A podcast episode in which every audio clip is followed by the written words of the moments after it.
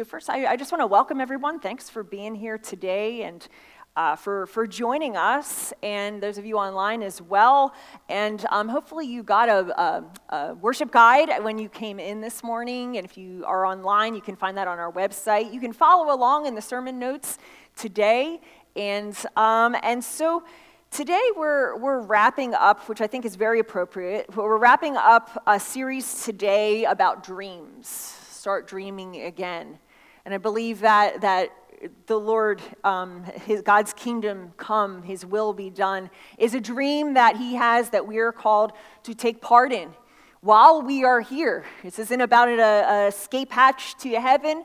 It's about also right here and now and how we live out the kingdom. So um, we've been talking about dreams, and I have to say, I have had many a conversation about different types of dreams with many a person uh, in our congregation as well as uh, some folks i've met in the community. Um, some dreams that are like the you know the aspiration type of dreams. Like a, a student i talked to who has a certain uh, goal. She wants to be a social worker and she wants to impact lives and amazing stuff like that. And then i've also had like legitimate dreams like the sleepy time dreams. Like pastor chris what does this mean um, and um, there's been lots of interesting ones. I, I, don't know, has anybody here ever had a weird dream in your life? If you didn't, I, I don't know. Um, have you ever had, who dreams in color? Let's think about this. Who dreams in color? Anybody dream in black and white? Yeah, if you're in, uh, online, you can say your responses in the chat there. Um, who has ever dreamed that you were like underwater? Anybody? Yeah? Somebody, so anybody ever dreamed that you were like naked? Like, yes? Yeah, and got lots of nodding, get a lot of hands raised for that one. But, um, but, but I'm sure that, that, you know, we've all had kinds of weird dreams. And like I said, some of you told me yours. And I have to say, I'm not Joseph. I had no idea what those mean. Zero, nope, nada. I'm not dream interpreter. But, but when we're talking about the kind of dreams that God gives us, that sometimes they do occur in our, in our sleep, um, but the majority of dreams, they, they kind of bubble up from inside, from inside as, as something that's planted in our heart. That, that might be a, we might describe it as for me, like it was a call from God. This kind of still small voice inside, kind of a, almost a tap on the shoulder, um, just a feeling to step out, to maybe step away, to, to maybe stay, uh, whatever that might be. And for many of us, we've had to have patience and resilience to keep a dream alive when it felt like we were moving further and further away. And, and so last week in our series, we're kind of wrapping this up today, but last week we spoke of the story we want to leave behind and the story of legacy and questioning, you know, what story do I and those who come after me, my children, my children's children, uh, my friends, my neighbors, what story do I want to be able to tell? You know, what story do I want them to be able to tell? And so today, though, as we're wrapping things up, um, I, I want to ask what I think is the most important question of our series. And that question is why? Why? We believe that God is in our lives. He's acting in our world. He's guiding us. Though sometimes, as in the story we've been unpacking in the book of Genesis, He's kind of hidden. You don't see Him at work until you look backwards. But today we're going to ask what every four year old tends to ask the question of why, right? Why? Why does God give us dreams? Why does He give us dreams and plant these things in our hearts or give a call to, step out, to step away, to step in? Um, and sometimes dreams roll out how you imagine, sometimes they play out a little bit differently. Um, but we're going to talk about this question of why and study the end, the very end of the book of Genesis, which is the end of the story of Joseph. But what's interesting, in this part of the story, it really loops back to the beginning. It loops back to the beginning to the beginning of Joseph's story, when we all rewind all the way to the beginning, those dreams that God gave him at age 17, that wound up years and years later being fulfilled. But in the meantime, as we've discussed over the last mm, several weeks, there's been lots of setbacks, lots of backwards motion, further and further from the dream. But eventually, Joseph's story is defined by what we'd say is good fortune, in essence. good fortune. It's kind of the early rags to riches story. If Joseph had dreamed that he would become a big deal, he's it. He's it here. He's in power, he's in authority, he's saving people. And so the story, of course, could have ended there. When Joseph is in that position of power, he's reconciled with his family and brothers. He's in the middle of a famine, but provided for so many people. It could have ended there because it seems at that point like the dream has been completely fulfilled, right? But yet the story is not done. There's a closing chapter. There's a closing chapter that happens even after Joseph and his brothers, their father, passes away. And I think it's in this kind of plot twist, this kind of addendum to the story, where I think we get that answer to why. Why does God give us dreams? So the story doesn't really come to full circle until the end in chapter 50. And so Jacob, who is Joseph's father, he passes away, and we talked about his sickness and his wishes and his legacy last week. But of course, as in any passing that you have a, a, family member who's meant something, you know, Joseph is super sad. And he's seen weeping in the beginning of the chapter. He's mourning over the loss of his father. And so he and some others, they take jo- uh, Jacob's body to a spot in Canaan that, that um, Abraham had purchased many years ago, who's kind of the great great grandfather. Um, but most of us can relate that um, upon the death of a parent or a significant family member, doesn't the sibling dynamic change? If you've been there and experienced that, you're like, yep, it sure is, right? The sibling dynamic changes, especially when someone who's been in kind of an authority figure in the family has passed away. And I've, I've worked with many a family and individuals who've kind of been through that situation and what a mess it can be with inheritance stuff, right? You have people that like brothers and sisters that like go to war against each other. They kind of turn personalities. And so that's kind of the feeling that we're stepping into in this part of the story. So we're going to look at genesis chapter 50 verses 15 through 20 just um, six verses here that kind of wrap up this part of the story. So scripture tells us when joseph's brothers saw that their father was dead they said what if, what if Joseph holds a grudge against us and pays us back for all the wrongs we did to him? So they sent word to Joseph, saying, Your father left these instructions before he died. This is what you are to say to Joseph I ask you to forgive your brothers the sins and the wrongs they committed in treating you so badly. Now, please, please forgive the sins of the servants of God, your father. When their message came to him, Joseph wept. He's crying a lot in this story. He's, we wept. His brothers then came and threw themselves down before him. We are your slaves, they said. But Joseph said to them, Don't be afraid. Am I in the place of God? You intended to harm me, but God intended it for good, to accomplish what is now being done the saving of many lives. So then don't be afraid. I will provide for you and your children. And he reassured them and spoke kindly to them. So there's a lot that's packed into this scene here. And the first thing we notice is that this has not been the first time that Joseph has been with his brothers, of course. They've been with him, and, yet they still sense that he's going to come after them and, and kind of seek revenge once dad is out of the picture. But we know for a fact that this was not kind of fake reconciliation. This wasn't surface level, like, okay, we're going to make nice, nice, and then dad gets away, and then, hi, I got you guys, right? I'm going to get back at you now. We see that Joseph forgives them for real. He's moved. He's moved to the point of, of tears at even thinking about this. See, his reconciliation with his brothers who had, who had taken him and thrown him into a pit and sold him into slavery and lied to their dad and, and all this, reconciliate, he's been reconciled for that. He forgave. He's, they've been reconciled. It's complete. But this is the relationship that the story concludes with and focuses on. So, so let's, let's pause here because let me say something about this kind of set of relationships and I think why this story focuses the end here.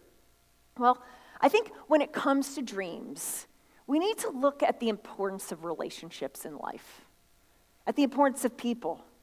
See, at the beginning, everybody thought that Joseph's dream was about rising up in position, uh, uh, but really it was about the relationships in Joseph's life that were going to become most important. That's what makes the dream come full circle. Achievement to a position was not enough. That's not really what this was about. God's dream was just as much about relationships in this sense. And I think uh, we need to take this as a reminder because we usually think of dreams as an achievement thing, as an achievement of something. We don't usually think about dreams in, re- in regards to relationships in our lives. And I think that brings something very important to the surface here is that we shouldn't pursue a dream at the expense of people. We may chase dreams for things, right? But sometimes what happens is we sacrifice people in the process. We run them over like a railroad train. Um, for instance, I, I, had a friend who, um, she had a boss that they nicknamed the high priest. You know why they did that?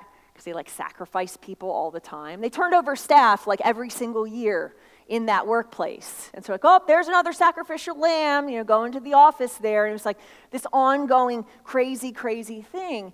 And, and this boss, in her words, had this idea of kind of like raising this company, increasing profits, all this kind of thing, at the expense of the people who were there, at the expense of the people who were there. See, sometimes we make the mistake thinking that the dreams that God gives us are solely about things to accomplish. But our dreams aren't just about that. They need to take into account the people God has entrusted us with and put around us. And sometimes, you know, we take these personality tests, and we're a high believer here in, in the kind of the strength finders. Maybe we've taken a disc profile, that kind of thing. Well, get this. Sometimes we use those things to say, well, then I'm not, I'm not a relational person, so that way I can destroy people, right? Or I can be mean to people or I can do whatever I want because I'm not supposed to be a relational person anyway, right? I'm a high D personality, or I'm, a, I'm an achiever, I'm a commander, you know, but that's, that's absolutely not true. That's crazy because it's about relationships. That's what Scripture teaches us. You see, Joseph's dream couldn't be complete until those relationships had been made right. We need to be careful not to pursue dreams at the expense of relationships with people.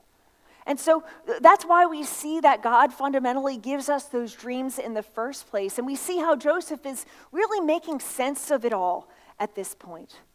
What's really interesting in the, in the whole story uh, in Genesis, all about Joseph, we see that Joseph doesn't speak much. Really, if you rewind all the way back to the beginning, what is it, chapter 37 or so, you see Joseph doesn't say many things. He doesn't speak. But when he does speak, we begin to see what it's all about. And so the writer here is really emphasizing these words in verse 20, where he says, You intended to harm me, but God intended it for good to accomplish what is now being done, the saving of many lives. What he's not saying is that God caused all of this to happen. He's not saying, well, God threw me in the pit and God threw me into slavery and God caused all this famine type stuff that's going on that's destroying people. He's saying, no, God is using it. He's intending it to turn something terrible and make something good, to bring something good out of it. This was the reason all along. See, he's saying simply, God did this so I can serve others. It goes back to the initial dreams. The initial dreams where the first, where there's kind of these 10, 12 stalks of grain and 11 bow down to his. And then uh, there's 12 stars and they all bow down to his. And at the time, nobody really knew what that was. But the purpose was to pursue a dream to be a blessing to people. To pursue a dream to be a blessing to people. The bowing was not about a position. The bowing was about a relationship that needed focus and needed rekindling. See, I think Joseph at the beginning, kind of the, the, the young person he was, he was kind of arrogant. He thought he was better than all his brothers. We kind of get that sense. He was favored by his dad, given gifts. He thought initially that it was about being significant, about getting what he wants. But I think by as the years go by, as over 22 years plus go by, we see that it was never really about his importance. It was never about his influence. It was always about God positioning him to bless and to save other people. See, finally, at the end of the story, we see a transformation completely in the, the young Joseph to the old Joseph. We see a transformation because at the end, he understands something that's so simple, but it's so important for us to hear today. God blessed him so he could be a blessing. God blessed him. God made, gave him these dreams so that he could be a blessing in the lives of other people. And I think that's not just true of Joseph, I think that's true for everyone sitting here. I think it's true for you, it's true for me. God gives us dreams for this one reason, this really one dream for this exact same reason. And, and, you know what's interesting in my conversations over the, the years of the ministry that I've been doing, when I've kind of seen someone get, uh, start out as kind of a spiritual child or a spiritual infant and see them grow into like a spiritual young adult and then a spiritual parent that they're pouring into others, and I talk to them about it. What's really interesting is when I ask them about, well, when was there a time in your life that God really stretched your faith and grew you? When they describe that instance that God really stretched their faith and grew them, when faith became, their faith in Jesus became real and they saw God at work, most of the time they've told me about a time when they were invited to take part in some sort of way of serving others. When they had felt a God nudge. And what they, most of them have related, almost all of the time, they say that they were hesitant to say yes because they didn't feel equipped to do it. But they're so glad that they did because of the growth that had happened. Maybe they didn't feel equipped or didn't have the time, but they'll say, say time. I remember this, this one gentleman, like time and time again, he's like, yeah, somebody like said they saw something in me, and I was like, I don't see that. And okay, he said, I'll give it a try. He wound up serving in this ministry and pouring into these fifth grade, these fifth graders that he got to watch grow up through high school and see their faith come alive. And he's like, you know what? I never thought I would like do that. But I saw what happened. And I was willing, even though I didn't know what I was doing at the time.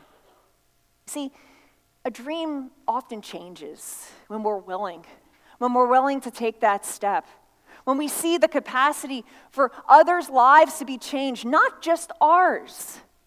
Not just about, say, making money or moving up in a position or even a, a career or an achievement, maybe something in your family.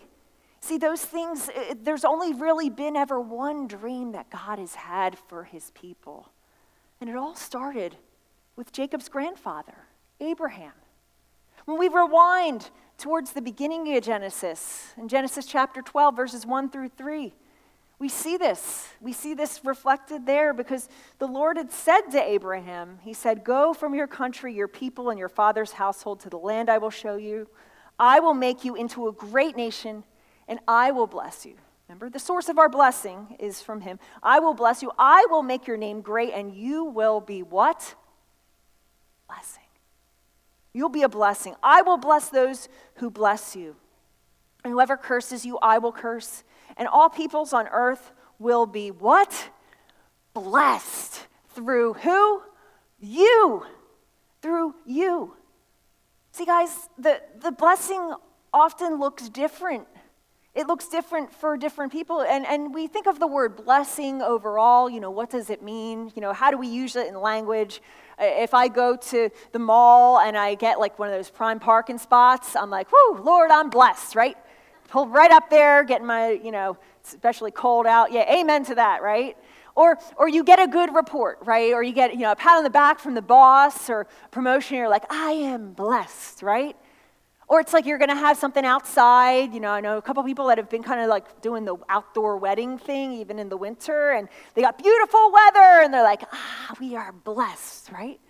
So usually, I, I, you know, you enter maybe a contest or a sporting match, and you're playing the game, and you're like, oh, we won. I am blessed. That's how we usually talk, right? What if blessing is actually a purpose? What if it's a little bit different than just for about weather and parking spaces and good reports? What about the words, you will be a blessing? Not just receive blessing, but you will be a blessing. What if you were the answer to someone else's prayer? What if your te- stepping out is, is a solution that maybe somebody has been seeking?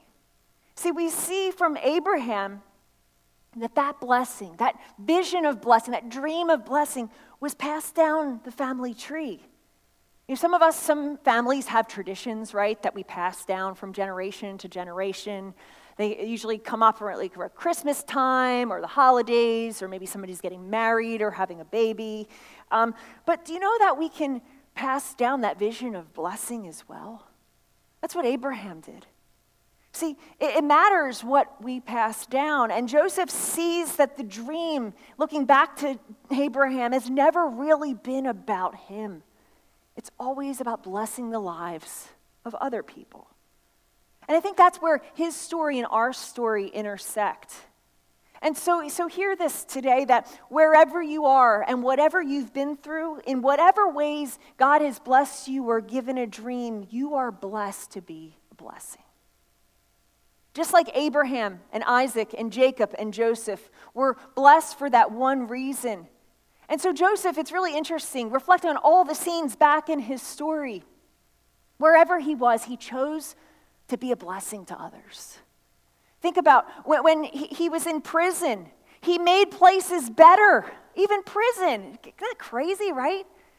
He blessed Pharaoh.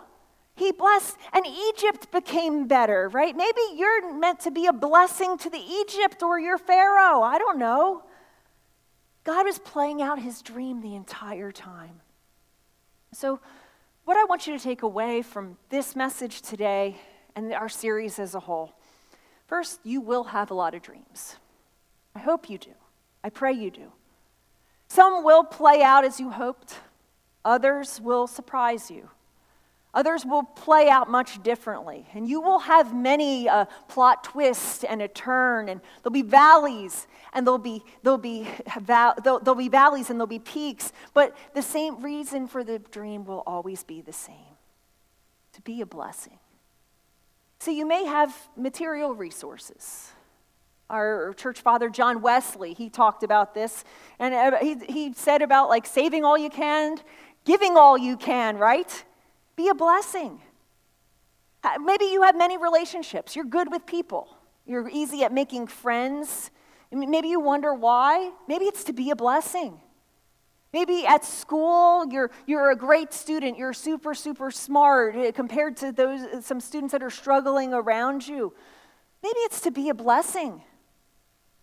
Maybe you'll find your dreams will move you, some will keep you in one spot. Maybe the reason is to be a blessing.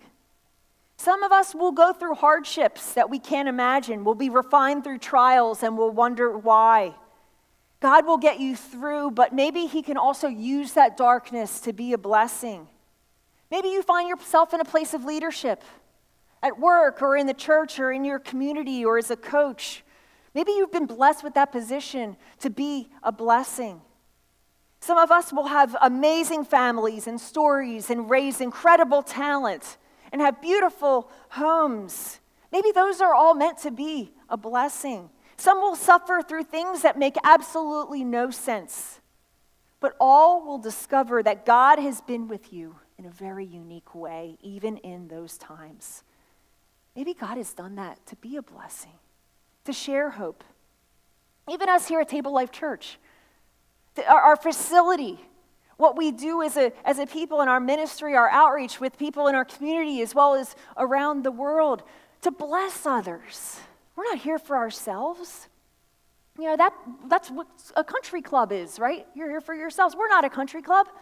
We're here to bless other people, to be a blessing, to use what we have, to steward our facilities and finances and events and our gifts. How many gifts are represented here? To do that, to be a huge blessing to a world that we look around and looks very, very dark, right? See, this is the theme, friends, from the very beginning of the dream all the way to Jesus. See, God loves us and guides us and forgives us and calls us to be a blessing because of it. Even to the point that if you know John 3:16, for God so loved the world that he sent his only son. Jesus endured what he did for us and for you. And, and as a matter of passing it on, passing it forward to be a blessing. God is going to lay dreams in our hearts, and you will always have an opportunity to bless. In that blessing, we take a step closer to the life that God wants us to live, to the kingdom He wants us to build. And I hope that you dream a God sized dream. I hope you dream that dream and I hope you chase it. I hope that you're resilient and when the opportunity arises, you see it and you seize it. I hope that you choose to live in the upper story that God is writing. But you know this, guys? God might use you to save the lives of many, or even just one. And your job, even if you struggle with dreaming to begin with, is to figure out and ask the question how God is blessing me. Because there, you will discover what, how God is calling you to be a blessing.